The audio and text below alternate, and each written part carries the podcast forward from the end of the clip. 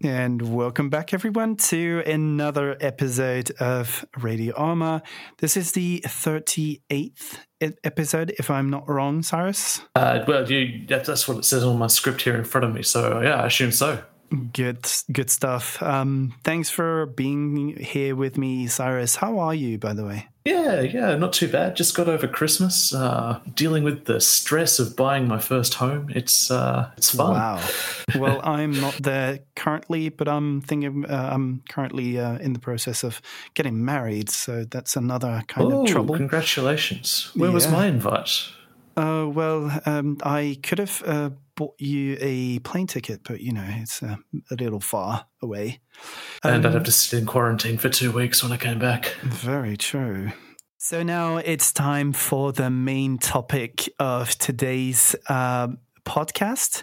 Um, Syhrus, we are going to be introducing um, multiple topics here uh, in this mm. whole in this whole interview. Um, we'll we'll be talking about um, voice acting, about motion capture, about uh, our guests, obviously, and um, Miller, which is the main topic of today's podcast. Uh, from Indeed, it is from it, it, his the the character's birth to his background to what he's become, where he's coming from, all of that uh, will be in today's podcast. So, introducing first our, our first guest, uh, sorry, is Michael Pitthan. Uh, am I pronouncing that correctly, Michael? Good morning, sunshine. Oh my God, this is so cool. I'm very happy to have you, Michael, on the show. Um, I mean, we were um, in contact, contact, for a few weeks now. Uh, I first contacted you on the phone, which is uh, completely crazy for me. Like, imagine the player, the fan contacting the voice actor from his favorite game uh, on the phone. Um, at first, for the record, do you know what, Syhrus? He thought I mm-hmm. was going to sell him something because he didn't know. You, you do have a sort yeah. of salesman voice. Yeah, uh, probably. I didn't. He didn't know who I was, so obviously I had to explain. I, I was getting. Uh, I was. I've been getting these uh, spam calls from uh, from someone who's obviously got my details and been selling them uh, generously to other companies.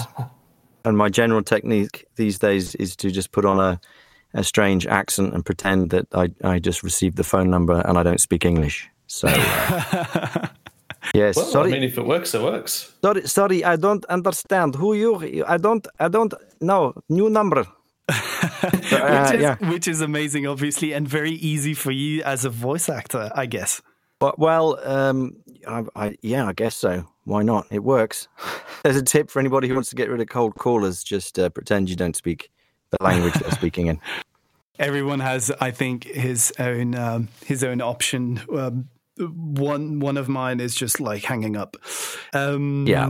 So, Michael, um, we know. So you uh, act, um, voice act Miller, but not only. We'll be talking about uh, the motion capture as well. Um, and so you have with Miller, at least you have, and and you still have right now a very British accent. Where yeah. where are you from, actually? Um, well, I'm actually from uh, Germany. I was I'm I'm a I'm a German citizen. Yes, um, but I moved to England when I was seven and uh, grew up very English, of course, and uh, and now I'm living in Prague, in the Czech Republic, which is uh, how Jay met me because obviously Bohemia Interactive uh, have their offices here in studios. Um, so yeah, what I generally say is that I'm a bit of a confused European, and, and uh, obviously a bit more confused now with the with the recent events across the water there in the UK. So, um, mm. yeah, but we won't talk about that. We'll leave that. We'll leave that where it is.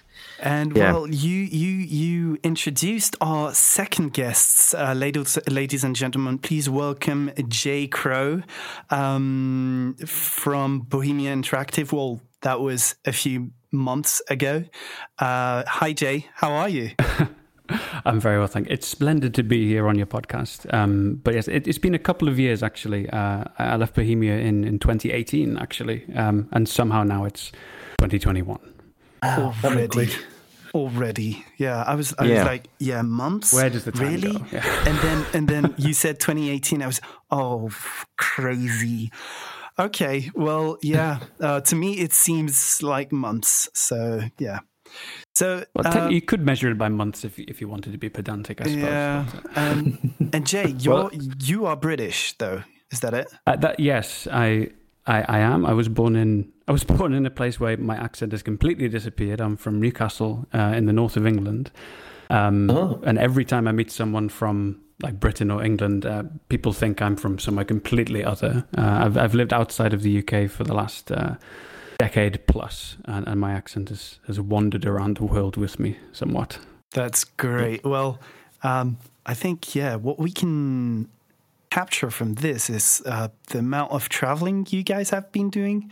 And we'll obviously be talking about um, all of that more in details, especially for you, Jay, because now you're, you're in the other side of the world, really. So, so yeah, we'll, we'll be talking about that um, afterwards back to Michael first. Um, when did you start acting? Uh, was that your your first uh, your your dream job, or uh, did you stumble across a stage and just went for it? Um, a bit of both, I guess. Um, I uh, I was always uh, kind of doing little little turns and tricks for the family uh, around the dinner table. Um, I'm the oldest grandchild by by almost a decade, so um, you know, they, they had they had uh, they had me to be their plaything, um, which I happily obliged, and it and it and it was kind of fun just mucking around. I actually wanted to be a baker. That was my that was my first thing. Uh, when my mother asked me, "What do you want to be when you grow up?" and then she pointed out they start work at two a.m. and I thought, well, that's that's not me.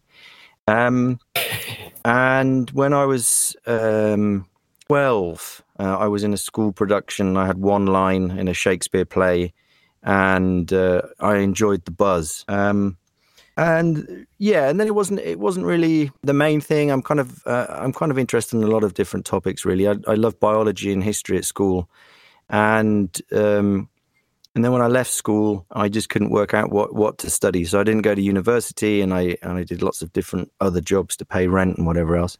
And then uh, eventually, uh, through some contacts from from youth theatre, because um, I've been in a youth theatre company.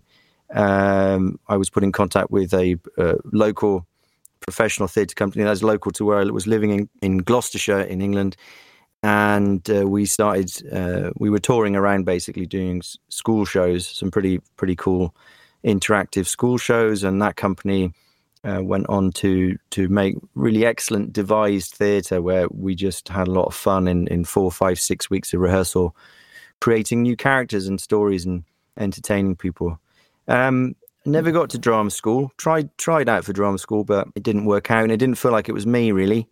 Um, and so I just kind of continued plucking away at it, um, playing theatre in England, and then when I moved to Prague in 2009, which seems like a an age ago now, um, I started getting into uh, film work and and voice work because that's that was much more accessible here. Um, so that's kind of the route I've taken. Yeah. Okay. Did you did you move to Prague to to get into acting? Or? Yeah, that uh, was no. my next question. That's smart, Syhrus. Good job. no, it was a it was a woman. Yeah. Um, she owed me money. Ah. I followed her. Uh, I kind of got lost in Prague. I lost the track in Prague, and uh, you know the beer was cheap, so I stayed. Yeah, and Prague uh, is a very nice city as well. So yeah, yeah. No, it was it was love. It was love, and uh, so it was a Czech woman who who held my heart in her hands. Yeah, uh-huh. yeah. Um, romantic. Speaking of hearts, what was your favorite role um, that you've done ever? I mean, uh, voice acting or uh, or theater or whatever. Um, yeah, so far, I guess actually, I I played Arthur Conan Doyle in a German TV program uh, called Charité um, which which was based um, kind of on real on, on actual real history. It's a hospital in in Berlin, and it was based around uh, Professor Koch, who claimed to have found the cure for tuberculosis. And um, Arthur Conan Doyle, who wrote Sherlock Holmes, of course. Um, ah, that's where I know the name. Yeah, yeah. So he, his wife, actually, his first wife, um, died of tuberculosis, and um, what, and he was actually a doctor himself. A quite incredibly interesting man, actually. Besides his interest in uh, spirituality and whatever else. He believed in in uh, fairies and that you could speak with the other other side of the the ghostly realm. But he was actually a doctor, spent a year on a whale ship and all this kind of stuff. So um, it was really nice getting into him. And, and in their story, he he travels to Berlin to see if he can find a uh, what to, to find a cure for his wife, basically. Um, so that that was pretty cool. And uh, I also got to buy the costume. So I've got this amazing four four piece uh, tweed suit that they uh, tailored uh, to fit to me. Oh, that's um, cool. Yeah, yeah. So that, he was he was a pretty nice character to get into. Nice. Mm. Um, back to Czech Republic, where you said you were. Uh, that's where you you caught up with voice acting. Um, yeah. What events or what led you to doing voice acting for video games, especially? Was it Bohemia Interactive? Uh, well, it was specifically actually um, a friend of mine, uh, Dan Brown, who does a number of voices, I believe, on Arma as well. Dan, I'm sure Jay would have more of an idea what, what exactly. Um, and he was kind of in studio um, director there, and he'd put a number of jobs my way a really nice Canadian guy. Uh, has got a lot of experience in uh, voice work, and you know he studied theatre, lived in England for a while, and whatever else. And um, it's just one of the things in, in Prague that come up because companies want to, I don't know, they want in some internal video for their staff, and obviously English is the international language these days, or um, there's commercials, uh, you know, um, there's just lots of voice work. Actually, there's there's dozens of studios here, um, but it was through Dan and through him knowing that I, I do voice work that he put me up for uh, Captain Miller. And obviously, there was a, a, a casting process. Um, and it worked out. Yeah, so that's that's how it happened. It's not what you know; it's who you know. Exactly. That's exactly what I was thinking earlier, actually, uh, because I was going through the questions here that you sent, mm. and um, it was exactly that. And uh, what's really cool in Prague um, is it is a it is a relatively small pool of actors. Um, we we don't maybe have the opportunities of London or New York or LA or, or whatever, but we're we are a community. Um, we do know each other, and you know if jobs come up and they're looking for an American accent, I put I put Dan Brown's name forward, and he puts my name forward for other jobs. So, um, okay. yeah, it's a, it's it's quite a a sharing community, which which feels great actually. Yeah, that's that's pretty cool. So is is, is there like a, a wider voice acting community that sort of passes the everyone's names around, or is it just sort um, of your... Um, I, I, amongst amongst the people I know for sure, yeah. I, I ah, don't okay. I, I, don't feel there's any need to be stingy in that respect because I know I know that people have put my name forward when they could have done the job, but they're looking for a different type of voice or a different accent. Um, and and so that feels really great because often there's a hmm. perception that within the acting world, at least, there is a lot of com- competition, and there is a lot of competition. Um, but also, when you when you finally come to the realization that you, if you're right for the part, you'll get it, and it's not it's not because you are uh, bad at your job that the job um, doesn't come your way, you know. And at the end of the day, the client chooses, and the client wants the best thing. And and um, really, I think if you're engage in a creative process, you want that as well. You know, I mean, there could have been any number of other guys who could have done Miller, but I, I, I was the right fit at the right time, and I, I very much relished the opportunity to get involved, and it was, uh, it was a lot of fun. Yeah. um, good, good in which other so we know you've been working in other video games. Can you name some and can you share your experience with those uh, in in which like differences uh, or or similar uh, how do you say that? Similar similarities. similarities. Thank you. Um, well actually sadly i've only been in uh, one other computer game um, but it's it's quite a big one, I believe, uh, which is um, Kingdom Come Deliverance. Oh, um, it is. It is. Oh. It's, a, it's an oh. amazing title. I've finished the yeah. game like twice. It's amazing. Well, we'll have to get you a horse, Henry. Um, I was about to say, I didn't even realize that till just when you said it. yeah, yeah. So I do Lord Radzig. um, hmm. and uh, a lot more motion capture in that game. And yeah, uh, I bet. But yeah, that was that's a that was a that was a hoot as well because I again, as I say, it's a small uh, community, so I was kind of going to their studios and ending up on on their set with three or four of my good friends basically, and we were just having a good laugh and driving them a bit crazy because there's too much chat between takes. But you know, that's the way it goes. Well, let's uh, dig in deeper on voice acting, and especially in the Bohemian Interactive um, era. I'd say, uh, like in the Arma Three era. Um, how much direction and i know this question um, before i ask the question i know this question could have been uh, uh, answered by by jay but i specifically wanted your approach and your words um, as the directed instead of having the director uh, speak upon uh, upon this one. How much direction did you get from um, get on on your acting, on your voice acting? Um, and... Just too much. Too much is the answer.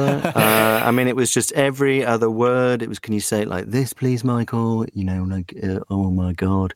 Um, it's true. No, it's true, not, not, no, not, not really. Um, no, Jay was Jay was fun to work with. And as I say, Dan, uh, between Jay and Dan, um, you know, it, they they had a good team there, and obviously uh, Jay had a vision of what he he wanted the character to sound like. So.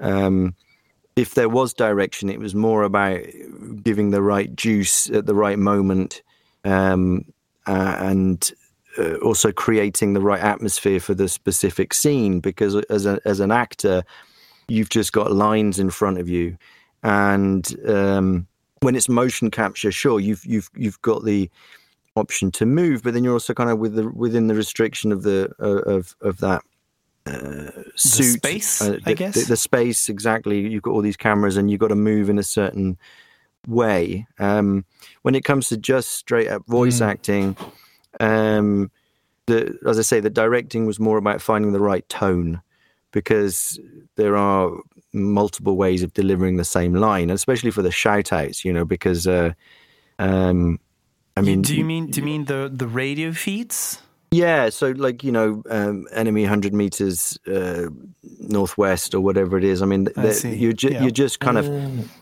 because then the engineers or, or, however it's done split that up and it, they come up throughout the game. So they have to be delivered in a neutral enough way that they are usable whenever, wherever.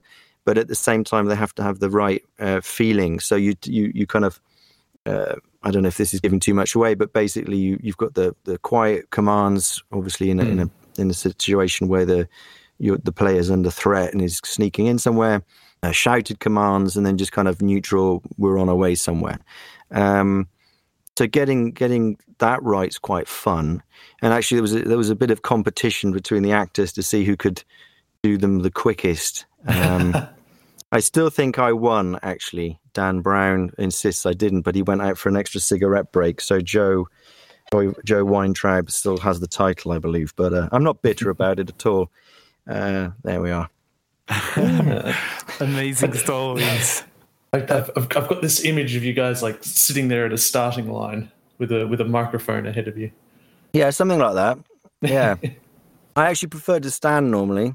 Some some voice actors prefer sitting, but I I um, yeah, it's funny. Everyone, you, you, do a lot of moving actually. Um, hmm. When you do voice acting, it's really important. Um, uh, they say smile on the product because it shows through the voice. So if you're trying to sell something, you know, you really got to, you, you have to put a big fat American smile on your face. Otherwise, uh, I've heard that as well for my own job. You know, me, meaning I'm in a in a, a service desk or something, right. and and you have to to you know uh, pass on the fact that it's going to be okay through what you're saying to the customer, even though it's total chaos.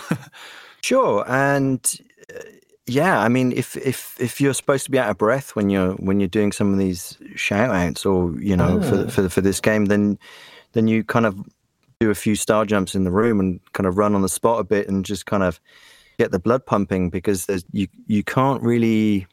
It's not possible, I think, to cheat that very much, and also. Um, yeah, I mean, like when it's when it's loud uh, commands, you know, I'm I'm waving my arms around, pointing in directions. there, there, there, they are. Go get them. You know, you need to make it uh, realistic. Is that what you're saying? Give it give it the energy. Yeah, mm-hmm. yeah. Talking about um, realism, um, I, I will talk about this probably later, but um, Miller is a British special forces um, dude, and he has a very strong uh, British accent. That's yeah, that's Captain that's Captain Miller to you, son. Yeah, um, exactly. Yeah. And and the, it it also makes the whole um, the whole legend around the you know and the and the whole impression uh, yeah. around the whole the the the, the character. Um, did that accent? Uh, did you have to to train that accent specifically for Miller, or was it pretty much natural? Um, it not. I didn't have to train. I've been playing with UK accents for as long as I can remember. Really, I, I guess because back to your question about when I wanted to be an actor, I didn't know I wanted to be an actor, but I just liked mucking about. You know, this is kind of I mean, I grew up with uh, pre pre internet really and no mobile phones, so I entertain entertain myself by just making my way around the British Isles with various accents, like you know, and just. Um, and of course, that estuary, that as in Thames estuary, sort of around London, is quite ubiquitous these days. It's it's very prevalent. Um, I mean, where where I grew up in the West Country, we we tend to sound like farmers who go out milking the cows. Look, that's um, that don't really do Captain Millers. And go, go get them, boys. You know, right? Uh, you might you mind that tank there. He'll have you. You got to watch out there, buddy. Um, I didn't I didn't train. Someone, someone's going to clip that. oh, yeah. and uh, yeah, so it's I didn't train specifically, but um, I do work on on my voices. I mean, in terms of voice work, I would love to do ca- uh, like cartoon voices. That would be something amazing. But that's a that's an incredible skill. I mean, if any of you watch Family Guy or, or Simpsons, you realize it's like four actors doing all the work. Mm. You know, they're, they're mm. incredible people, and and uh, that's that's an inc- insane skill, really. And uh, yeah, I'm constantly working on my American accent, which Jay's actually got a really good American accent, and uh, mine still sucks. My present girlfriend is American, and she tells me all the time, "So you got to get your tongue down. What are you doing? Like you just, you know." because um, the, the the British are very tight, uh, small. They, they, everything's stiff. This is the stiff upper lip, and the Americans they they let everything hang out there in the back, and I still can't quite get the American accent, but you know, I am enjoying this podcast so it's, much. It's better than my attempts, that's for sure. yeah, well, actually, my you know, I, I, I uh, you might recognize the the voice, but uh, my good friend Mark Cram, he's uh, he does stuff on Arma Three. Like, Mark Cram, indeed, yeah, I'm there. He, he plays a general, does he, Jay? I can't remember. Now, uh, Mark, uh, he we, we can talk maybe more about Mark later. He's one of my, my favorite characters, um, Sergeant Adams. Um, so he's uh, oh, he plays a oh, commanding yeah. role uh, to the player at the start of the the campaign. Um, but yeah, he has this. Well, we, we, can talk more later. But we had to get rid of him because I enjoyed his voice too much. If you know what I mean. oh. Yeah, he's got he, has got he's got an incredible uh, singing voice. I I have never heard such a deep bass voice, and um, but that's my kind of my, my in into Americans. I just pretend I'm from Florida down there, and I might go and get a burrito later, and uh, you know, I don't know. Um, but I can't. Yeah, I can't do it. But it's such fun. It's so fun um, hearing my friends' voices in in games, and uh, yeah, it's quite odd. that yeah, I was going to say that must be weird, and even even hearing yourself. Um, I don't know if you played Arma Three. Did you? I, I, I, I must admit, I'm not a gamer. I'm, uh, I, w- I would be useless. I mean, uh, hearing yourself, um, hearing yourself um, in in a video, uh, a video game, a film, or something, isn't that um, weird? It used to be. It used to be, but then you get used to hearing yourself pretty quickly. You have to as a voice actor because you you um you're working with the headphones, really. I, I when I record, I, I, record with one ear on and one ear off, so I can hear myself in the room as well as through the system. Um, so you get used to it. I'm still not. I'm still not very happy seeing myself. I, it's it's a bit stranger watching myself doing TV stuff. Um, but it's you know it's it. You get used to it. It's the work. It's the job. So you you have yeah. to kind of be able to self critique and mic microphone technique. You can't you can't cheat that really. You know, you're either going to get in close to the mic and realize you've got one of those voices that works a, with the resonance, or you you have to um, you have to get over that pretty quickly. Yeah. Well, hopefully you'll be uh, listening listening to yourself on the this podcast and uh, also critic yourself on performance. um, we were talking about um, the actual recording. Um, did you record uh, at Bohemia Interactive Studios, or did you record in your own studio? Because I, I know you have your own thing. Um, how did that work? Yeah, no, I didn't have a, studio at the time. Uh, that's only come together in the last couple of years, and it's very. Uh, it's a somewhat limited setup. I suppose um, could get away with it, you know, but you'd have to sort of have live links and stuff. It doesn't make any sense uh, being in the country. So yeah, we just drove out to Mníšek uh. As, oh, I shouldn't have given that away. Maybe I don't know. Whatever. I guess you can find it on, on the on internet. But um, yeah, no, the, the studios are in this amazing old um, pyramid shaped wood villa. It's a mental building, mm-hmm. actually. Yeah. Um, and out in the garage, they got a little voice studio, and they've also got a huge hall which has got the motion capture in it. So that was that was done out there. Yeah, don't bother about the lo- yeah, don't bother about the location. We we all know where the studio is. Yeah, yeah. I, was, I kind of I, I, figured the moment I said it, I was like, oh, come on, they know. Yeah. Yeah. Okay. someone so, in the community has made a, a an entire mod of yeah. um of the studio and its tank. Uh, yeah. So yeah, it's, That's, uh, oh, it's really? not okay. secure. okay. Exactly. Buck, Bucky's done that. Yeah. Okay. Um, and so we're closing in here on vo- voice acting, and our last question is: uh, Do you have any tips for Arma Three modders uh, who would want to do their own voice acting for their mods, their scenarios, or whatever? Um, yeah, uh, obviously, you know, having a certain amount of decent equipment is good, it, but that's very easy these days. And I'm sure most of the people who are going to be listening to this are way more tech savvy than I am. Uh, in terms of uh, voice work itself, then you you mm, you you have to kind of be able to. Uh, where am I going with this? Basically, you have to be uh, more tonally aware. Let's say you have to kind of learn to sing with your voice somewhat. Um, if we if you actually look at it, most men talk in three registers, and most women talk in five. Uh, so you can start practicing um, if you listen to reporters on the street, what you'll find is that their voices go up like this. And the reason they do that is because what they're talking about is pretty darn dry and uninteresting. But here I am standing in front of the Houses of Parliament, and you can see something is happening. So you've got to learn how to use use the color of your voice, and um, sight reading is important. Um, if you're if you're working in a professional studio, because um, they, they the company or the client is paying by the minute often, and uh, the quicker you can get out of there, or at least by the hour, the quicker you can get out of there, the happier they are, the happier the engineer is, less mistakes, less editing, and so on. So sight reading, um, I mean, the way I was taught is you you you buy a newspaper, which you know aren't, aren't bought very often these days, and, and you basically try and learn to read without shifting your eyes the the column as you go down, and obviously read it out loud because you got to get used to doing that. Um, hmm. That's that's kind of in terms of, of voice work. Then you need a um, if you want to go out and get jobs, you need to go and get yourself a reel. Again, you can make your own reel. Find out what that means. A dramatic reel is it a, a commercial reel? Are you interested in doing cartoon voices? That kind of stuff. Um, and in terms of you know for your for your mods for putting videos together, obviously you know have an idea of what script you want to use, um, and just make sure you can deliver it in the in the time frame that your video is. I I, I don't know if that kind of answers it. It um, does. The the industry, depending on where you are, can be pretty ferocious. Uh, I know not from experience, but just from reading and talking to people. Like in LA, it's it you can earn seriously good money, but get your foot in the door to become a recognized voice takes a lot of effort.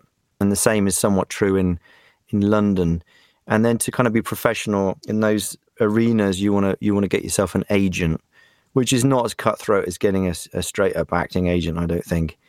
Um, that said, uh, a lot of stuff is done on the internet these days, and there are various um, platforms where you can sign up and pay a monthly fee or whatever else, and then you, and then you bid for jobs. But there's but you know there's people really un- trying to undercut uh, actors there, and it, and it kind of sucks. Uh, I mean, a buddy of mine was offered to do a YouTube video. They wanted to give him seven dollars minus costs or something, and it's like, well, hang on, you, this is a product you're selling, right? Uh, and they're like, yeah. It's like, well, no, thanks then. Um, so just to be aware of that. Don't just don't just give your voice away for for free. Um, and sell yourself gonna, short. Hmm. Yeah, yeah. But it's it's wide open. I mean, there's there's um, I've got another friend um, who's also in in um, Kingdom Come, who uh, basically pays the rent here in Prague by doing uh, uh, online voice work. But then he but he's been doing it for decades, so he's kind of got quite a good recognition for that. Okay, yeah. thank you. So let's um, finish on voice acting with a request that was put out by Operate Heaven. um, they are a British uh, unit. They are a very funny bunch. Uh, so shout out to them. Uh, they have put out a sentence, or well, multiple small sentence really um, that they told were a very big laugh for them for like ages um, in their own unit. Um, and so, um, if you if you are okay with that, um, we'll have you uh, voice act that that part. So, so you, ignore that thing you were well? just saying about not uh, not doing anything for free. uh, contracts in the post. Uh, my yeah, agent yeah, will be calling. Yeah, no. Oi, it's me. I'm, I'm bloody Miller. Bloody hell. I'm bloody British Special Forces. Amazing, thank you. I'm sure they'll be very happy, and and we're thanking you obviously for for doing that um, for free. no, no worries, no worries. So now let's shift to motion capture. Um, we've uh, so I was I was calling it motion tracking really, but we figured out it was the same word or same same meaning behind it. Um, so let's call it motion capture because that seems to be the the real words, real term. Um, and on that topic, uh, Syhrus, I think we have uh, several mm. questions. We do. So, for, for people who don't know, what, what is motion capture? Um, well, motion capture essentially is uh, using an actor's real body uh, and capturing the, the movement, but then uh, overlaying um, another uh, body or creature or whatever else. So, I mean, famously, Lord of the Rings, the Gollum, for example, uh, was done by motion capture. And so um, in in Arma Three, uh, the introduction that was done by Miller uh, was was done in the motion capture studio, and uh, obviously then the, the the very clever technicians have got all their uh, programs and their writing, and they can make the the bodies move how they want. And then other games use it more. Um, extensively. Uh, so for cutscenes, for example, for Kingdom Come Deliverance, um, there's a, there was a lot of motion capture, and actually they were doing multiple actors in the room at the same time, um, uh. which is pretty cool. Essentially, you wear a, a suit which makes your um, you know beer belly uh, look very exciting. Uh, it's a bit like a wetsuit, and then they stick little um, kind of Velcro balls all over your body at various points, um, which then are matched up by the computer um, into sort of figures and um, and they track your movement essentially as you're talking. So simultaneously recording the voice, and then those two are matched back together later on. Yeah. Are there mm. common points uh, with real acting on a stage? Um, yes, you have to learn your lines, um, and uh, you have to kind of be physically aware of the space, but you're actually being shot in 3D. Um, so it's a little, it's a bit different about being aware where the audience is. Although, of course, theatre can be played in in a in a in a round setting as well. Um, but you're also Mm, using you're yeah. also using a microphone, so you're not. It's it's more in that respect like film acting, um, and it's something really that I'm learning about as I'm doing more film acting. Is that if you, uh, I don't want to ruin movies for people, but if you actually watch actors, many of them are not talking very loudly at all. Um, to the extent, just to give this kind of go off on a, a tangent here, to an extent that actually sometimes when you're on set with people, you can barely hear them. So a lot of those, a lot of those film actors are actually, uh, or can be, not all of them, but a, a lot of them can be quite difficult to work with because you're standing two meters away, and uh, they literally just say their lines like this because they're working on a microphone, which is great for the sound recordist and for the editor because they're catching something. Uh, really, really low in there. Does anybody do you, uh, do you watch Vikings? Have you watched any of that? Yeah, of course. Okay, so the, the the King of Wessex, yeah, you know who I'm talking about. Yeah. Yeah, yeah. Mhm. Okay, so he's like in season uh, two and three or whatever it is. I haven't got that far. Um, he, if, if you go back and watch it again, he really uses the microphone, right? But to the Ah, extent okay. where, but to the extent where when you're a voice actor and an actor, you're like, that is way too quiet because uh, I'm going to get closer to the mic now because what he does is he talks to his son like this, and yes, we can beat the Vikings, right? Um, But he's talking, but he's talking to his son in a freaking huge room of a castle, and you and you would never use that volume because you couldn't be heard, and it actually throws me because I'm listening to the dude and I'm like, that's way too quiet. You're using the mic very well, but it's not realistic. So. Um, yeah, so that's so in terms of the motion capture, you're you you um, you you're being more aware of the space that they're telling you you're in. So that if you're outside, you cannot talk in the same way. On stage, you are constantly projecting. You have to. Um, Hmm, So- you, you so- talk to the back of the hall, basically. yeah, yeah, and actually, um, uh, I had an interesting insight into that about a year and a half ago from a, fil- a, a film director who who teaches on on camera technique, and he said theatre is actually an auditory medium, and film is a visual medium. So that it's kind of it's different. So in that sense, that that's where the common points mismatch because it's not you, you're using uh, movement for the sake of capture, and you're really using your voice as if you were doing film. Yeah. That's a long way around to answer that question. What's the most um, difficult thing about motion capture in your sense? What's your most um, uh, difficult experience, let's say? Um, well, I mentioned before that you're, you're captured in 3D. So actually, for the when we were doing multiple actors, a complication was that you're blocking cameras because they have to get you from a certain number of angles. So we we had to be aware of not getting too close. Uh, one thing, if you're picking up objects, which they also sometimes would mark up, um, you you have to be aware of not putting it close to your body because otherwise the computer just merges it with your body. Um, and then the, the the the hardest thing we found actually was um, for for Kingdom Come. I know we're talking supposed to be talking about Arma here, but um, they had a lot of script changes up until the day we were um, recording, and they were quite lengthy cutscenes, you know.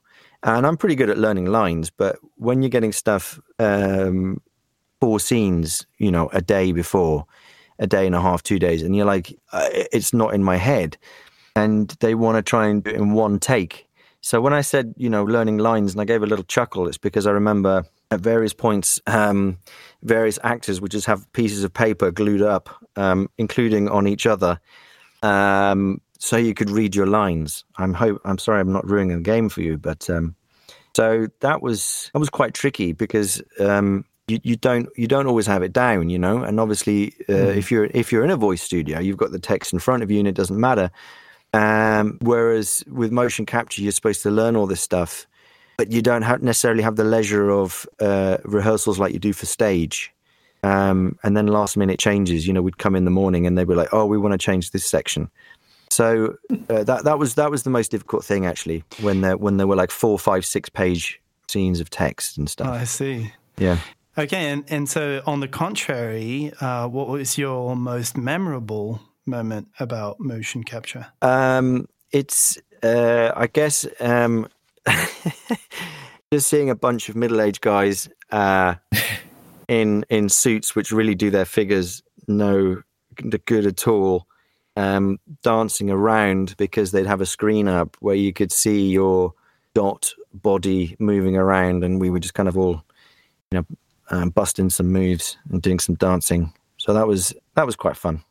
So what, what you're telling me is that there's there's a secret Miller dance tape somewhere in the world. Uh, not with Miller, I'm afraid. No, no. Ah, Well, um, well, th- there is actually, but it was created by by uh, users. I mean, by players. I mean, Yeah, I've seen, I've seen, I've seen that. Yeah, when he's uh, dancing, but- it's, it's in a ship's hold or something, and he's uh, something like that. Yeah, I mean, Yeah. you know, you can you can create every anyone can create some um, animations is part of part of what you can create and add to the game as a mod. Well, uh, obviously, someone created uh, uh, a dance and applied it to Miller. So, Um, indeed.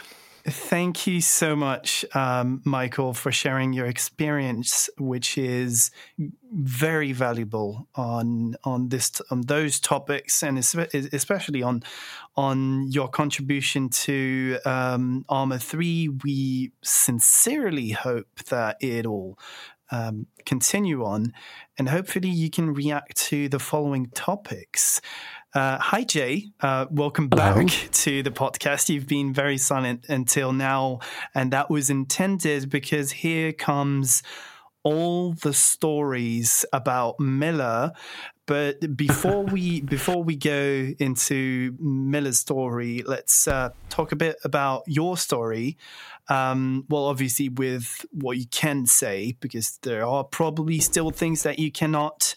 Um, but um, here's the first thing: uh, which uh, roles or jobs um, did you have during your your time at Bo- Bohemia Interactive? Uh, yeah, I'm, I'm happy to, to talk about the experience. It's uh, definitely working with uh, with Bohemia's was, one of the um, the happiest times uh, of, of my professional career. I have a lot of friends there still to this day, so it's uh, it's a pleasure to be here and to, to have a chance to to talk about some of those memories. Um, uh, I've worn uh, a lot of different hats uh, at Bohemia. I, I think it's also a, a function of the nature of the company, this independent sort of feisty Czech game developer. Um, you- you're not sort of in your silo doing your thing. You- You're contributing wherever you can and, and sort of picking things up and running with it. But I started out um, originally as a designer, um, focusing on world design. Um, so I guess practically speaking, the, the first thing I, I helped to, to make, the first thing I contributed to was was uh, Takistan uh, for Arrowhead. Um, so I was a, I was working on like the north and the east of the map, as I remember, um, uh, which which was an interesting time, and that was my sort of. Uh, I, I worked at the the Mníšek studio, uh, as Michael was mentioning, um, uh, and, and Takistan was was the first thing that I sort of made a contribution to. Um, Um, quick, quick question here: D- Does that involve you um, building the terrain, or imagining it, or, or I don't know, d- uh, drawing it, or whatever? Uh, I- think again uh, to to hit on that point about Bohemia being a bit sort of you wear lots of hats. It's a little bit of world building in, in the macro sense, like talking about the, the, the culture and the history, like what Takistan is. This this sort of real inspired by real life place, but fictionality. Um, so it's a little bit of this, um, but it's, right when I came in, there was a lot of clicking. You know, there was a lot of let's build this this location. Um, so I, I I remember like Garmasar, Garm. I could never pronounce the name of the towns, by the way, but uh, Gamarud, um, adding forests to that part of the map. It was very sort of build something, see what it looks like, go and work with the mission designers to see uh, what they need, how it's working, what else we might change, uh, and at the same time think about like yeah the advertisements uh, in in the world and and uh, and this sort of meta lore sort of thing, which is fascinating. Okay. I feel like we could have an hour long conversation about that whole process, to be honest. Absolutely, sure. Maybe maybe another time. Hmm.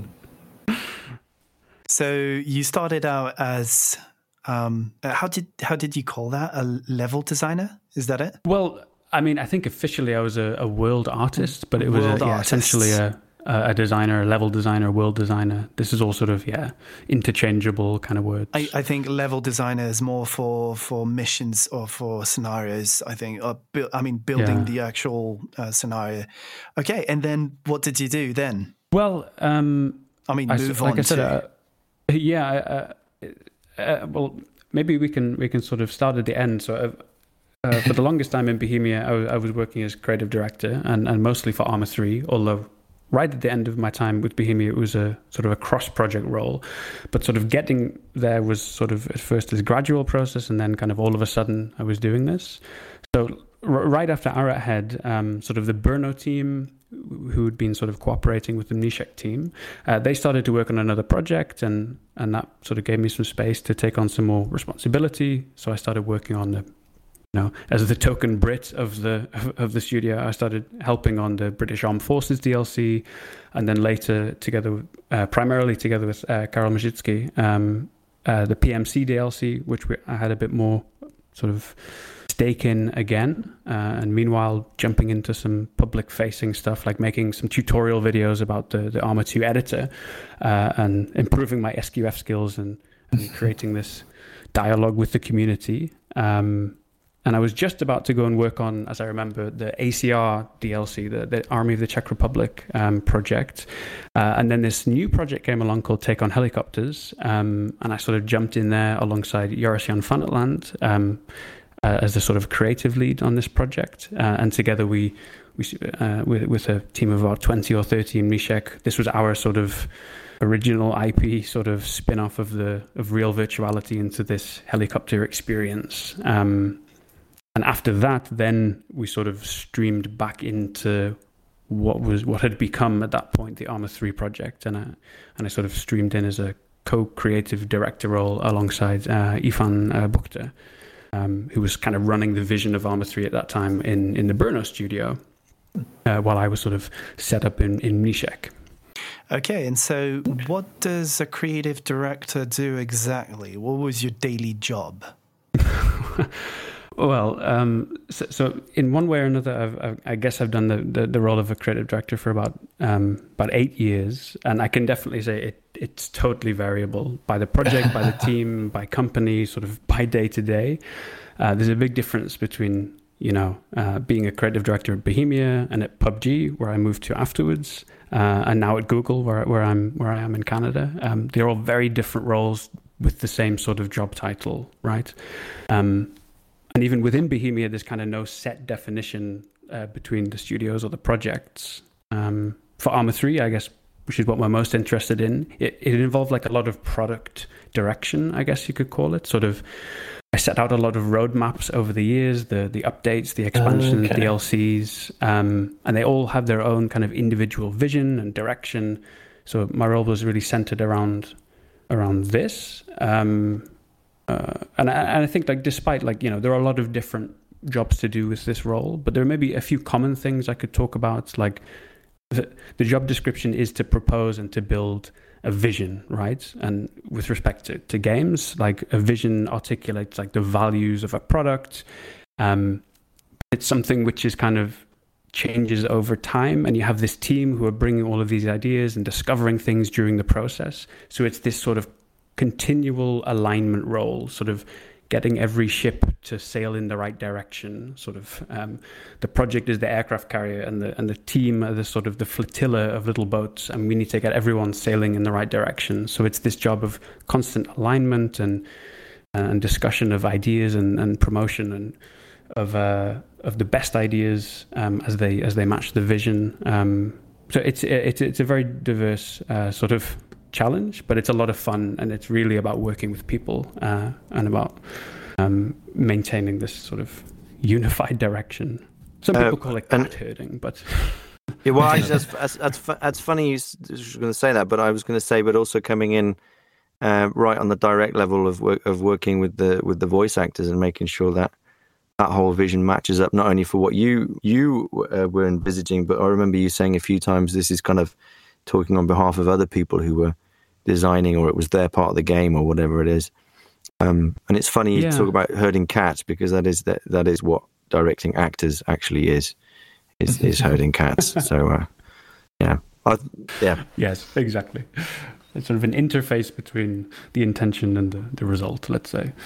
And so um, now, so you kind of mentioned what you were doing now. How do you approach your new projects as a as a director? Um, in in your new jobs. Obviously, you're not in the gaming industry anymore, as what I understand. Well, uh, to, to, be honest, I, I am. Um, and to answer your question directly, like you, approach it, like new projects are, are, are amazing because there's so much potential and there's uh, so little has gone wrong at this point that you have a lot of optimism and excitement and plans and, and great intentions, uh, which isn't always the case at the end of five years. Um, so at Google, actually, uh, I'm working for, for Google Stadia. Um, so that's the gaming okay. sort of division of Google. Uh, I work for the in what they call the the, the first party. Um, portfolio section of the team. So Google making games themselves, which really express, uh, uh, define what it is to to to be a game on their platform. So it, it's it's very early days. Uh, the, the mission is to to, to create a, a new game, um, but yeah, very early days. Cool. So maybe sometime soon we'll see uh, Google stepping in as a game designer, game developer, game publisher, I guess, because they'll probably do all of that themselves. Um, next question is uh, going to be actually a very good transition to um, Miller and his story. Uh, what is your favorite parts of developing Arma 3's story?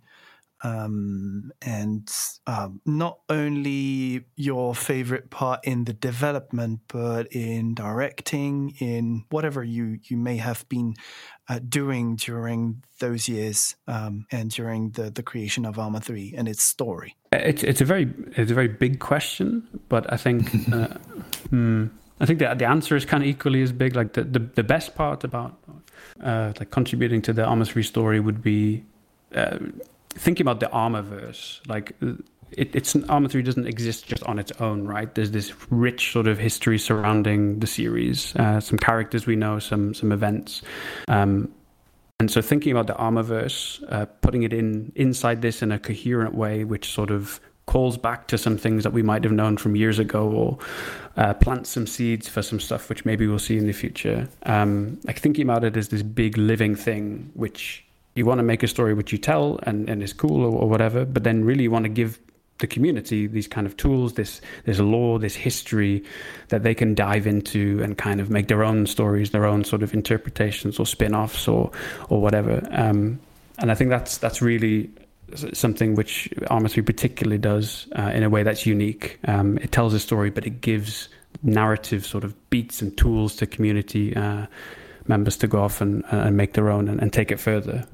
Nice. So transitioning now to Miller, his birth, his evolution, the character itself, um, his story, and everything. And we're going to start off with a question. So we we uh, reached out to the community um, on Twitter uh, and on Discord, but Twitter had a had a better audience for that, and uh, we asked people to provide questions that they may want to ask Miller if they had to to to meet him, uh, or or if they you know if if they had uh, the chance to to talk about him. And here we are talking about Miller and. My so sorry if I mispronounced uh, the nickname, uh, but on uh, Twitter it's uh, Mickey Ryu uh, he's he's asking, uh, does Miller know General Shepherd uh, from uh, Call of Duty Modern Warfare 2? Obviously, we, we will excuse you if you don't have the answer. um, yeah, I, I, don't know if he'd um, if he'd know General Shepherd personally. I think he'd find him a bit too sort of uh, one dimensional. Like that that character is that that that that guy is a bit of an antagonist. He's a bit black and white. You know, I think Miller would think he's uh, you know, a bit too gung ho, a little bit too American, perhaps. Uh, Miller's agenda is maybe, you know, far more shades of grey uh, in the shadows, sort of thing. Um, yeah, I, I, he, I, like the image of shades of grey. yeah, he'd be back there pulling strings, not, uh, yeah, putting himself out there as the big bad. I see. So, starting off with Miller and his story, um, where does Miller come from? Um, what's his where where where does the the actual character come from? How did you create him? How did you imagine him? Where who who came up with mm. that idea and and what was the original idea? Maybe. Yeah, uh, I mean, to answer that, it sort of it goes back in time a bit. Uh, uh, uh as I mentioned, the Um, after Arrowhead, the, the team had started working on this other project, and you know, at that that that was something which would then become Arma 3. So that was, you know, 2009, 2010. These characters, this world of, of what would become Arma 3 was, was being thought about. And Miller really traces his roots back back to there.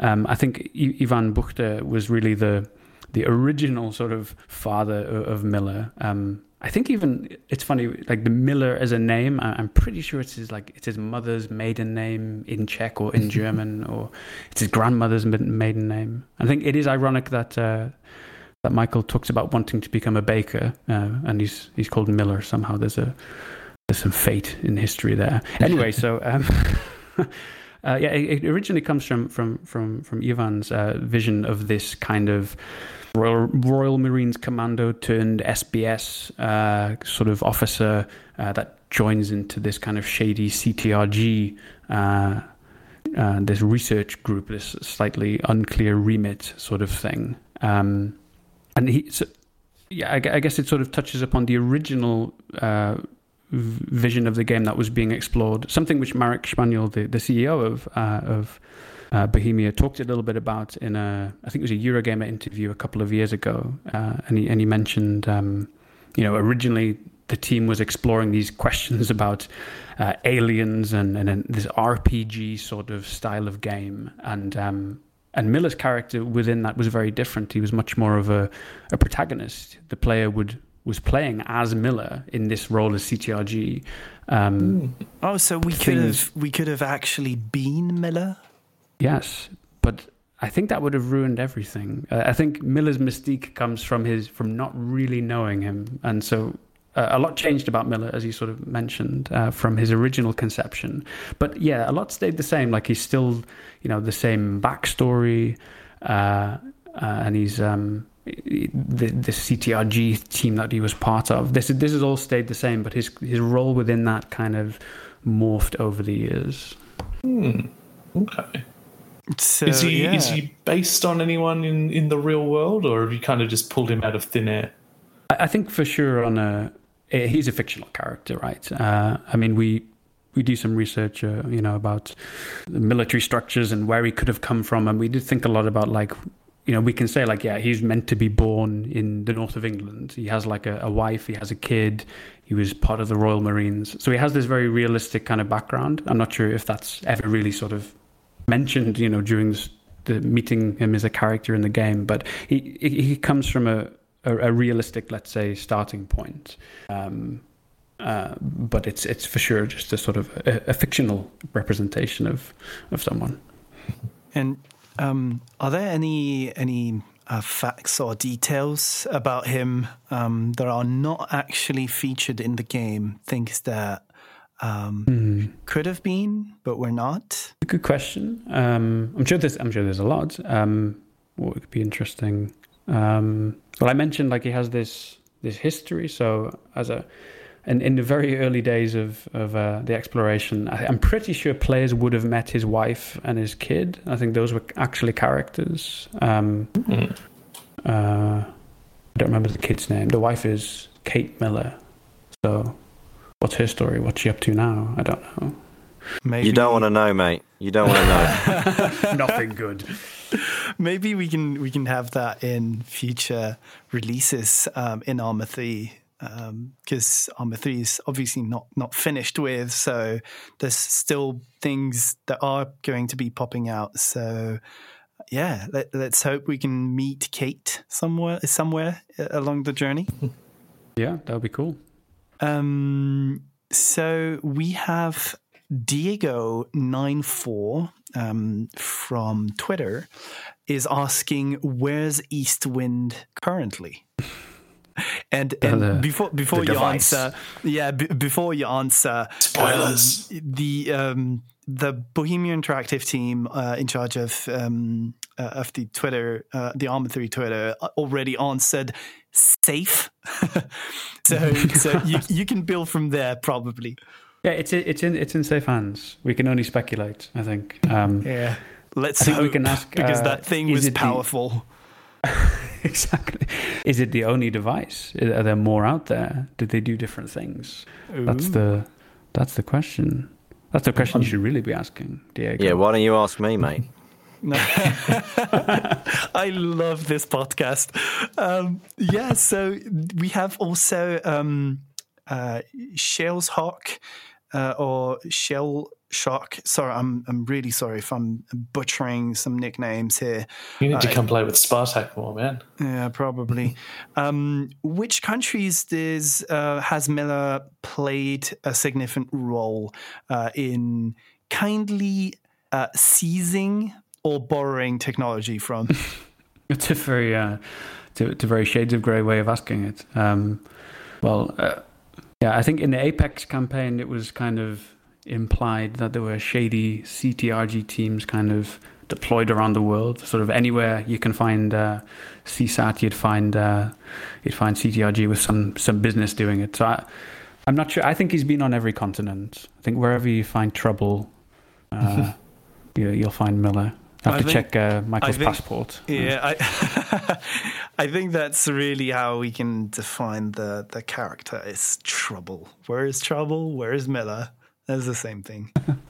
um, how does um, writing, acting a game character differ from a more conventional character? That's a, it's a really interesting question. I, I, think I'd, I'd sort of I'd call back to one of Michael's answers before. I almost jumped in, but I, I didn't want to interrupt him. Um, I think there's a really interesting uh, discussion to be had about the differences and similarities between uh, writing for the screen and for the stage and, and for games. Um, and I always had this like want to sort of when I was um, helping other writers in, in, in, Bohemia, I would come up with this example of uh, the difference between them. Um, this this idea of uh, like you have a character and he and he walks into a room and he has a gun in his hand, right?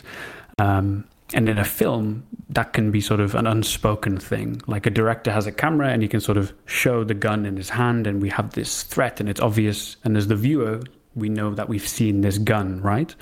Um, but in theater, like on the stage, could be at this giant sort of auditorium, you, you can't say for sure that the audience will see this tiny little prop gun. So in that case, it's a stupid example, but the writing might need to include a line like, oh my god he's got a gun and and we, we sort of prompt the audience to understand the, the change in context and for games it's it's something similar to this like particularly open world design less linear games you have this kind of uh, multi-dimensional theater because it's we can't we can't say where the audience's attention is we can't and not only that but the audience is playing this active role in the drama so so writing in this context is has its own unique challenges, but there's really interesting sort of crossovers between these other formal styles of writing. Um, yeah, and, and just as in character terms, it really depends if we're talking like we were saying before. Are we talking about the protagonist, the player character, or are we talking about some NPC, someone that you're not going to be playing? So for Miller, he can be this very strong personality. He can have his own agenda.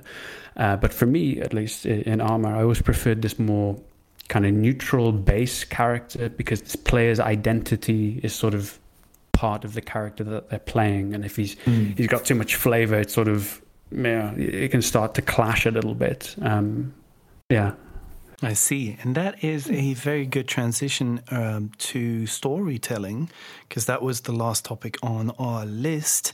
Um, I'm I'm not very familiar with storytelling, but are there trends um, in storytelling? I'm asking this question because uh, I've been playing, for instance, the latest uh, Red Dead Redemption, for example, which mm. is uh, which recently has been elected um, the on Steam the best story um, uh, in the video game industry for this year.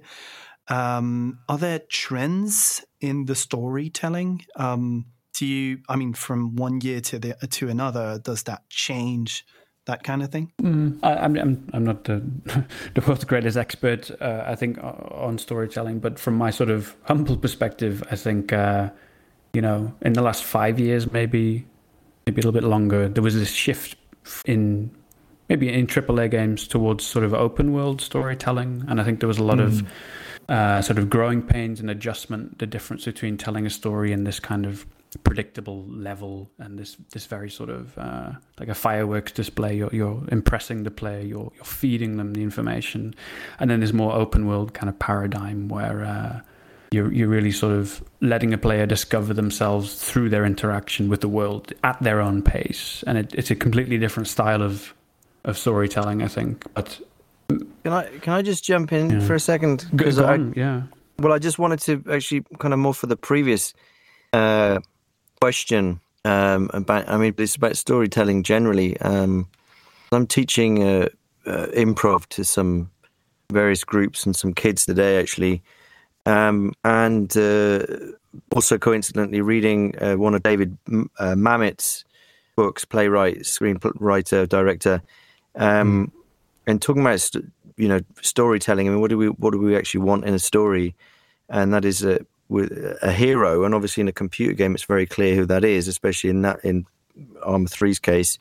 Um, it's the player himself, and then actually, actually, you know, you what you're doing is is essentially classic storytelling. Is there is a problem, the hero's path, which we don't know what those problems are, how they will complicate themselves, and then we want to come up with a, a creative um, ending that is going to surprise the audience, right? Which is kind of what you guys do when you're com- creating a computer game.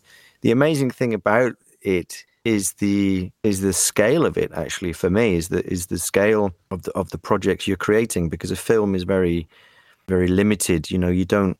It's interesting. You were talking about uh, neutral characters. Well, you kind of really need to minimize those neutral characters in a film because they're just getting in the way. Actually. Mm but in life, we meet neutral characters every day, right? The guy in the shop, the taxi driver. So it's interesting that you have to even think about them, whereas a, a, a screenwriter would discard them completely. Uh, so, yeah, I, I, see similarities. Actually, I do see similarities. Sort of b- bouncing back on that, that hero's journey. I think it's very interesting that you're saying this because um, originally the Miller character he was this more classic hero. He was the, the, guy that was there to save the world. He had a lot of agency, um, but when we sort of shifted things around a little bit uh, on the Arma Three project, it was it was almost the, the the feeling that we wanted to explore was more about being more powerless, more like a cog in a bigger machine, just a small element of a big, scary world sort of thing. And, and one of the reasons we moved uh, Miller from being this like badass was to say, yeah, he can still be that, but he's over there now. And as a player character, I do have to go on this journey, but I'm. I'm small and um, I need to be smart and I need to accept that I can't because Arma is a different type of experience from a sort of a battlefield or a Call of Duty where you're you're saving the world. I think you're sort of more. Well, it's a it's a more it's a more realistic and more, maybe yeah. more interesting hero's journey, and also puts Miller yeah. uh, a face of something that is uh, a power that is kind of unspoken or unapproachable. Yeah, I don't know. I, I it's it's, it's um, I mean, I said before that I'm not a gamer, but that doesn't mean to say I don't understand uh, story making, and it does. Um, I yeah, I'm I'm I mean I'm impressed really by the the thought process and the and the conviction with which these things are carried through. It's it's pretty. Uh, it's impressive from my from my perspective. Um, it is um, as a player and um, as a potential creator because, um, as you guys all know, the the editor in the game obviously enables you to create endlessly, uh, and especially scenarios. Um, and uh, I've I've tried myself at creating a scenario. I mean, actually really creating a scenario, meaning the scenario, writing it, and I find myself struggling because it's it's it's actually very complicated. Um, you, mm. you actually need to think about your story, but the story needs to be interesting enough to to hold the player from uh, when he spawns to when he dies to when he actually succeeds, and uh, anything can happen in the middle, and um, it, it's amazing how complicated it is in the end. Mm. Um, back to storytelling. Um, how um, how much changes uh, in storytelling did Laws of War uh, DLC introduce? Or Lords of War for all of you listening is Orange, um, that uh, DLC that takes place with. Um, uh, with um, how, how do you call that uh, lifesavers um, people that that um, come in and uh, after a battle uh, or during a battle take care of civilians and um, uh, just a human humanitarian? Humanitarian yeah. humanitarian sorry. Um, faction that that comes in and and uh, helps the the poor people that obviously are um, caught into the fights. Um, and mm. the Laws of War DLC introduced a lot of changes how, how how what's your experience with that? Because we know that you participated in the creation of that DLC, mm. and uh, I know for sure, 100% sure, that it's one of the most appreciated stories uh, that was uh, provided in, in Arma 3. The campaign was globally um, um, welcomed um, because it was new um, in its own way. And can we have you talk about that specifically? Just quietly too, it's my favourite out of all of the DLCs. I think. Oh, that is that is the right uh, that is the right opinion. You've you've selected the correct deals. no, it's no uh, it's no lie. Um, it is no it's no secret that uh, War is my like personal sort of favorite project. Um, it's a little unfair to say that because there had a, there was a lot of things, there was a lot of conditions, a lot of context that made it an easier project to develop. Um, uh, I could talk about you know it's it's a DLC at the end of a of a large period of investment in Arma 3 as a platform. So a lot fewer things were broken, uh, a lot more stuff was available to us, and we could focus more on what we wanted to achieve, what we wanted to tell, what we wanted to explore, than sort of fighting fires and sort of uh, f- fixing fixing the things that were really important to the to the community as a whole. We could we could tell a, a more focused story that didn't have to appeal to everyone, but sort of uh, have something say something which we wanted to say. Um, if you just excuse me, I need to plug in my laptop, otherwise we'll we'll we'll have to end the conversation sooner than I expected. Uh, one second, please go ahead. Um, Syhrus, what's your what's your favorite moment in the Laws of War DLC in the storyline? I mean, Ooh, the actual storytelling. Okay. Um, I think actually my favorite bit was the the introduction so the the bit where you it, it, sort of introduces your character and it's talking about how you went and you uh you were looking for your brother and stuff like that and then the uh the abrupt treading on a landmine yeah and uh, turns out it's a complete misdirection that that was probably one of hmm. the events that was intended to launch you into the into the story actually like uh, the guy mm-hmm. you, you can only hear the mind blow up uh, and oh that's just imagining yourself like just running into a city and and uh, blowing up on on a mine um, mm. yeah it, it, sounds terrible well we spent well that opening uh, where, where you're you're having this narration and you're this, this retrospective sort of storytelling um, I think that as a as a sort of a, a framing device, as a concept, that I spent a lot of time uh, prototyping just that uh, first opening to see how it would work to control this character, but still have this sort of story told over the top. So it was very mm. experimental in that sense. I think we were sort of inspired by games like Stanley Parable, um, which did this very interesting okay. thing with this sort of uncertain narrator kind of um, framing. Um, so we took it as a starting point. It did a lot of prototyping with how it worked. And actually, to, to go back to, to your struggle that you were describing before, like uh, how to even get to the story when you're designing a mission. Um, I think uh, I work very closely with, with Karel Mořický on this one, and we really started with gameplay first. We knew what gameplay we wanted to explore in every mission because this Laws of War DLC as a whole, it was adding some new features, some new content to the uh, to the platform, and we wanted to not make the mistake of you know not using it and just writing our own story. So we started with some very clear things we wanted to do about demining or about using you know a drone or and all of these things. Uh, and, and, and sort of setting out the skeleton of what features we wanted players to be introduced to was it was a great starting point for us to then understand how we would wrap that into a narrative, what story we wanted to tell. And we knew the beginning and we knew the end. And that was really important because it allows you to do what all of these interesting things in the middle and plant some seeds and, and sort of uh, take players on this on this journey because you're confident about where you're going to finish with them. And, and it makes the whole experience a lot more cohesive. Um, and we had this very conscious decision, I think, to keep the, the, the scope of the project was quite small. So, like the number of voice actors, for example, uh, we tried to keep it as really as small as possible. And and in fact, like these two key roles, the um, the NGO himself uh, and and the journalist, uh, we spent a lot of time. And, and Michael will, will know this is not true for every project we worked on. We spent a lot of time casting this. We spent a lot of time doing writes and rewrites, and we gave a lot of time to the actors to come in, uh, provide the script in advance, and um, uh, and be able to to focus more on the quality of the performance than really like trying to get through everything because everything is on fire, sort of thing. So we wait, were lucky wait, in the sense we had that time. Sorry, you, you said you provided the scripts in advance. What, uh, what, what, what, happened? Can we go and edit that? Actually, uh... I'm kidding. I'm kidding. I'm kidding.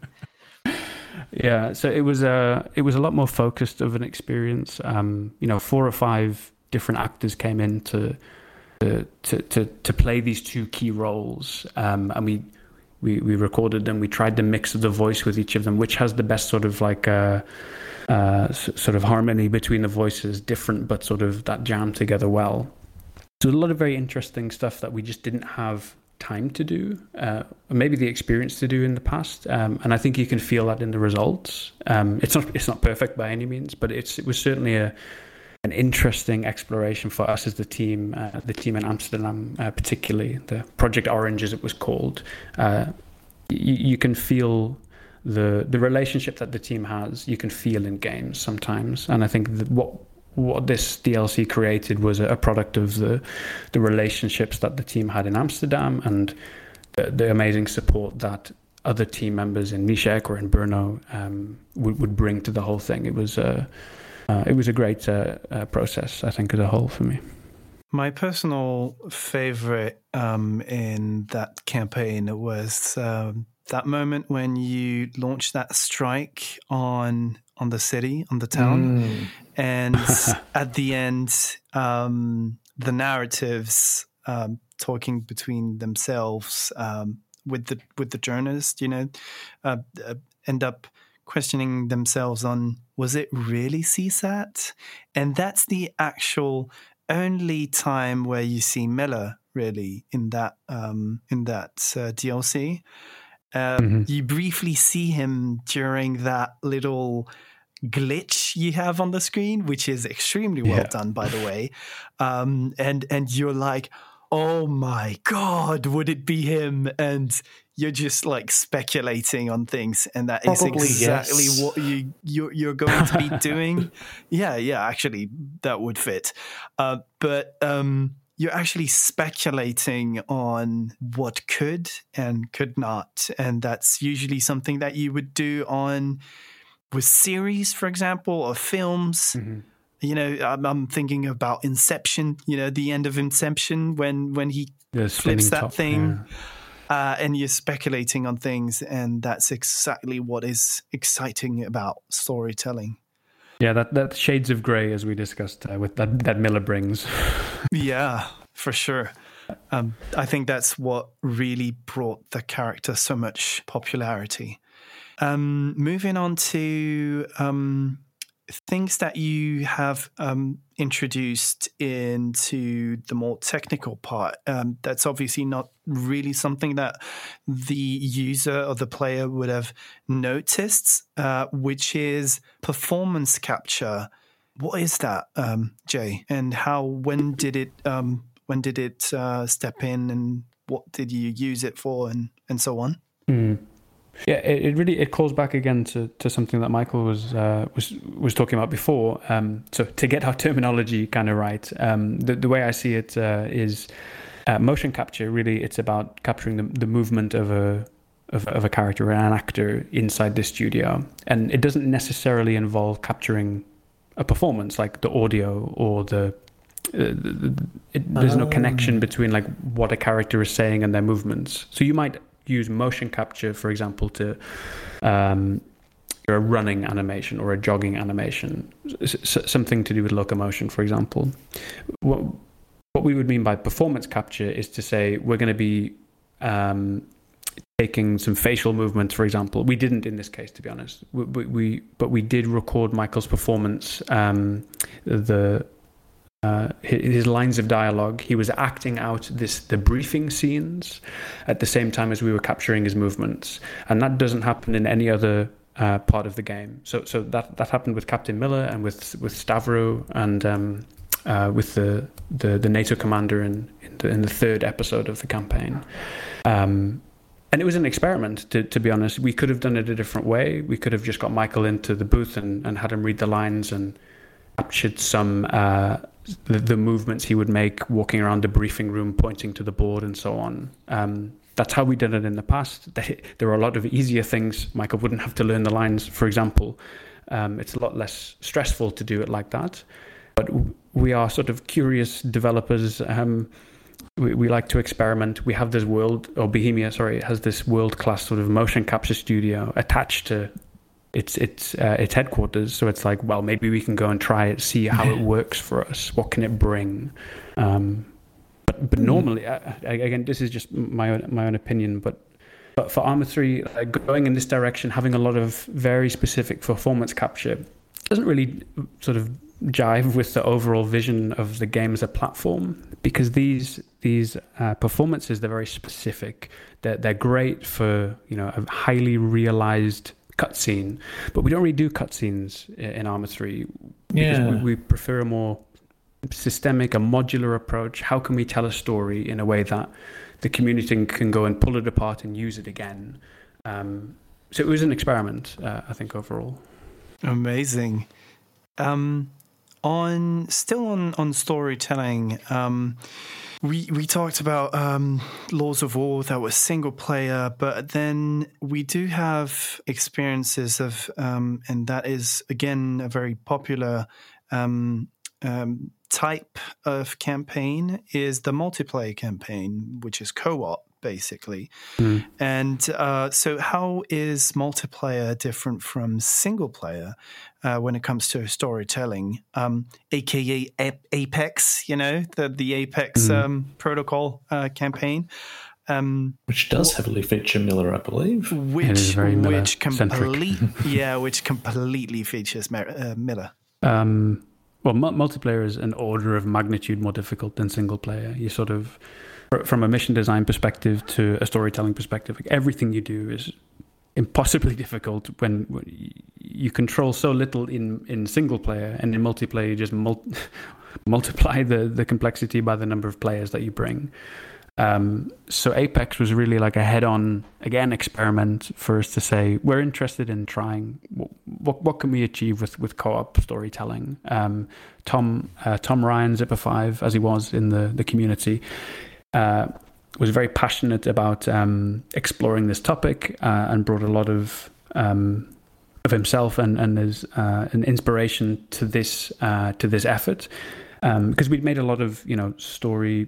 Uh, we, we'd spent a lot of time creating the story in Arma 3 single player, and we thought, hey, we, we like playing co op. We sort of, some of us don't even play single player in the team. Some of us are co-op only. So let's try to do something. Um, let's try something different and see what we can learn, and, and hopefully create an experience that people will enjoy.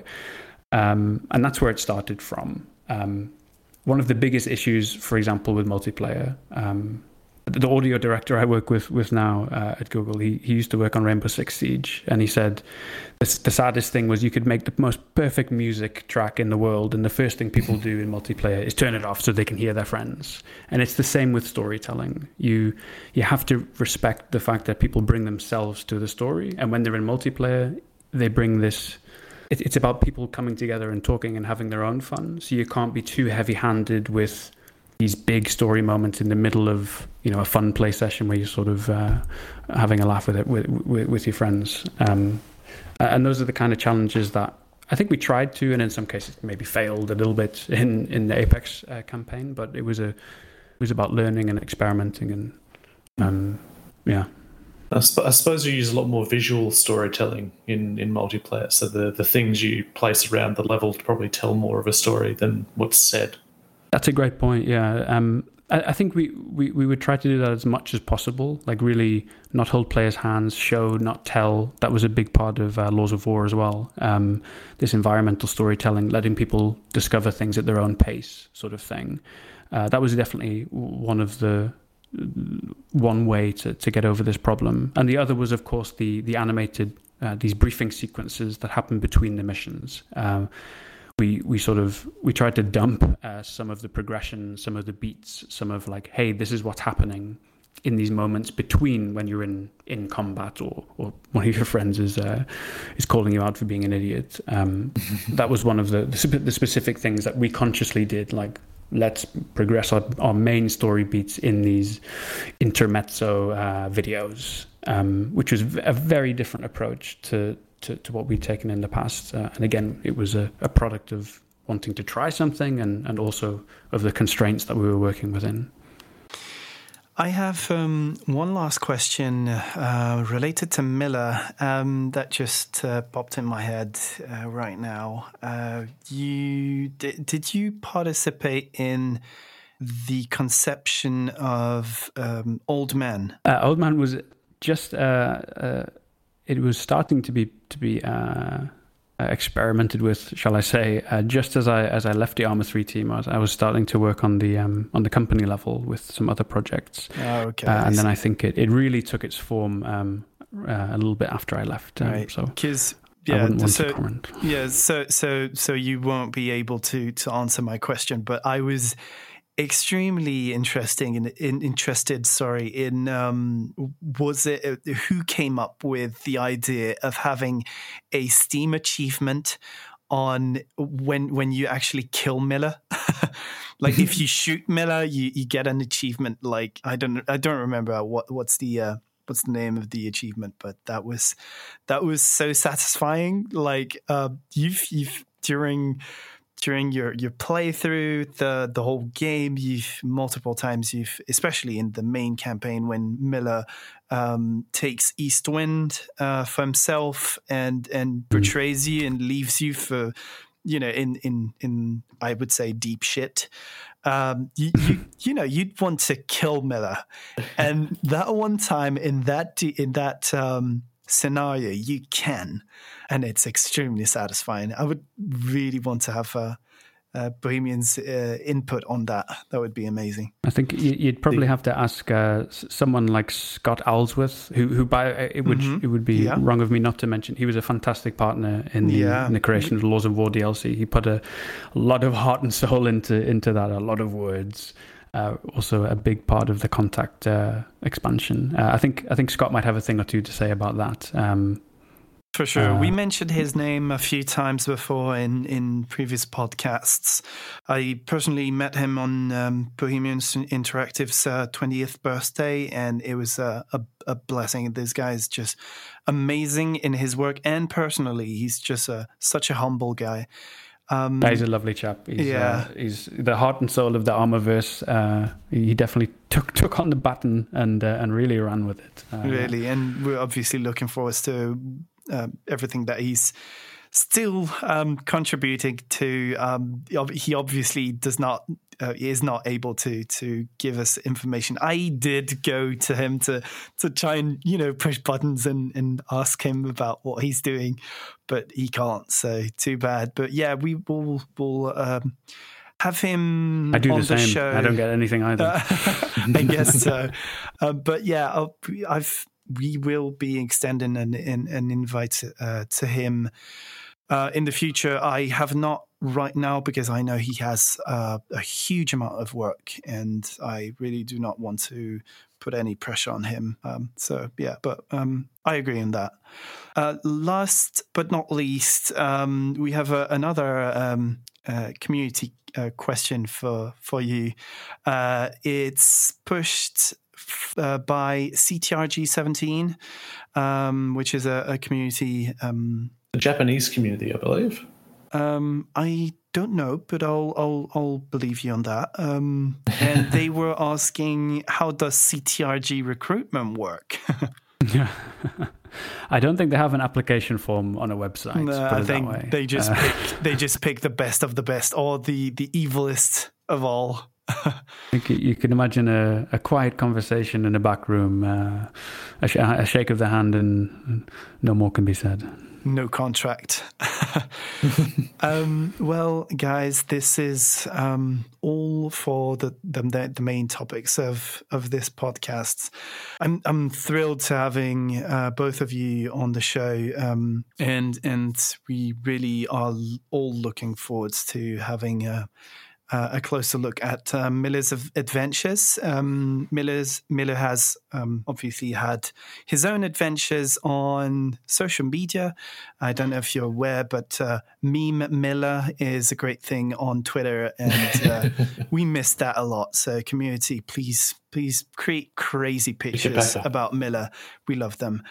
So thank you, um, Michael, uh, for coming on the show. Uh, it was a blessing to have you and and share your experience and your voice because thank that, you. That was thank that was really really interesting, and we um, uh, it was as as I already said off recording. it, it is really impressing um, for me as a player to be talking to the actual character or the, the voice of the character um, the, of the game I've been playing for ages. So yeah, it, it was well, really nice having you.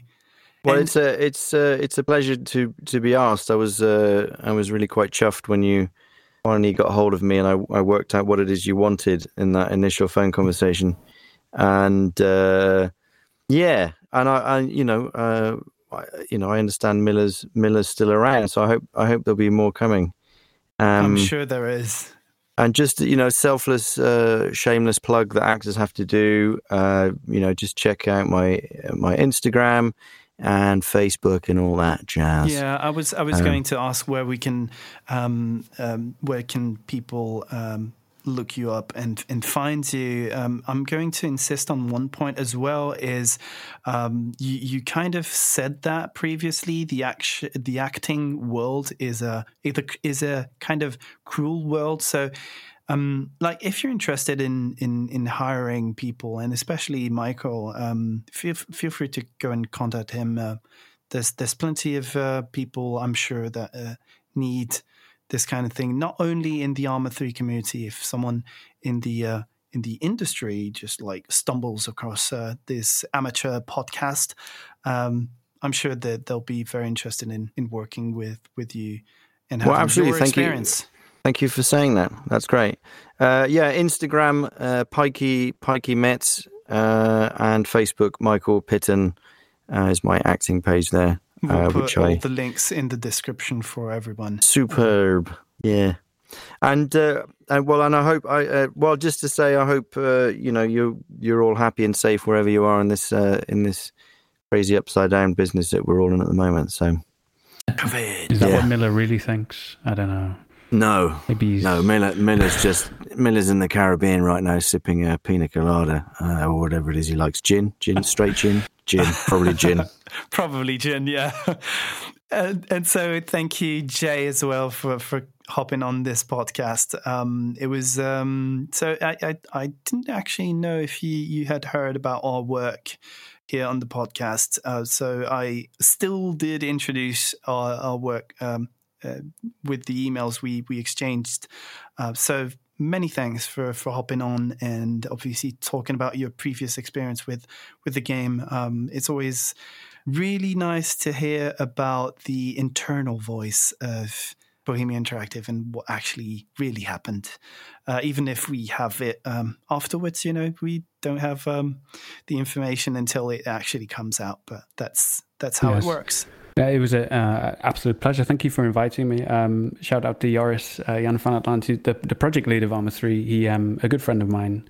Uh, he he put me in contact with you guys, and and uh, it is it is never uh, never a problem to for me to go down memory lane and talk about some of these experiences. Um, uh, it, again, it would be remiss of me not to sort of also say thank you to the all of the Arma 3 team uh, over the years. Um, I made some great friends, some great uh, experiences, and uh, like Arma 3 as a platform was really a product of the love of everyone that, that, that was developing, as well as the community that, that met us right at the frontier of uh, of this development. It's uh, it's, a, it's an honor to, to talk about Miller as well.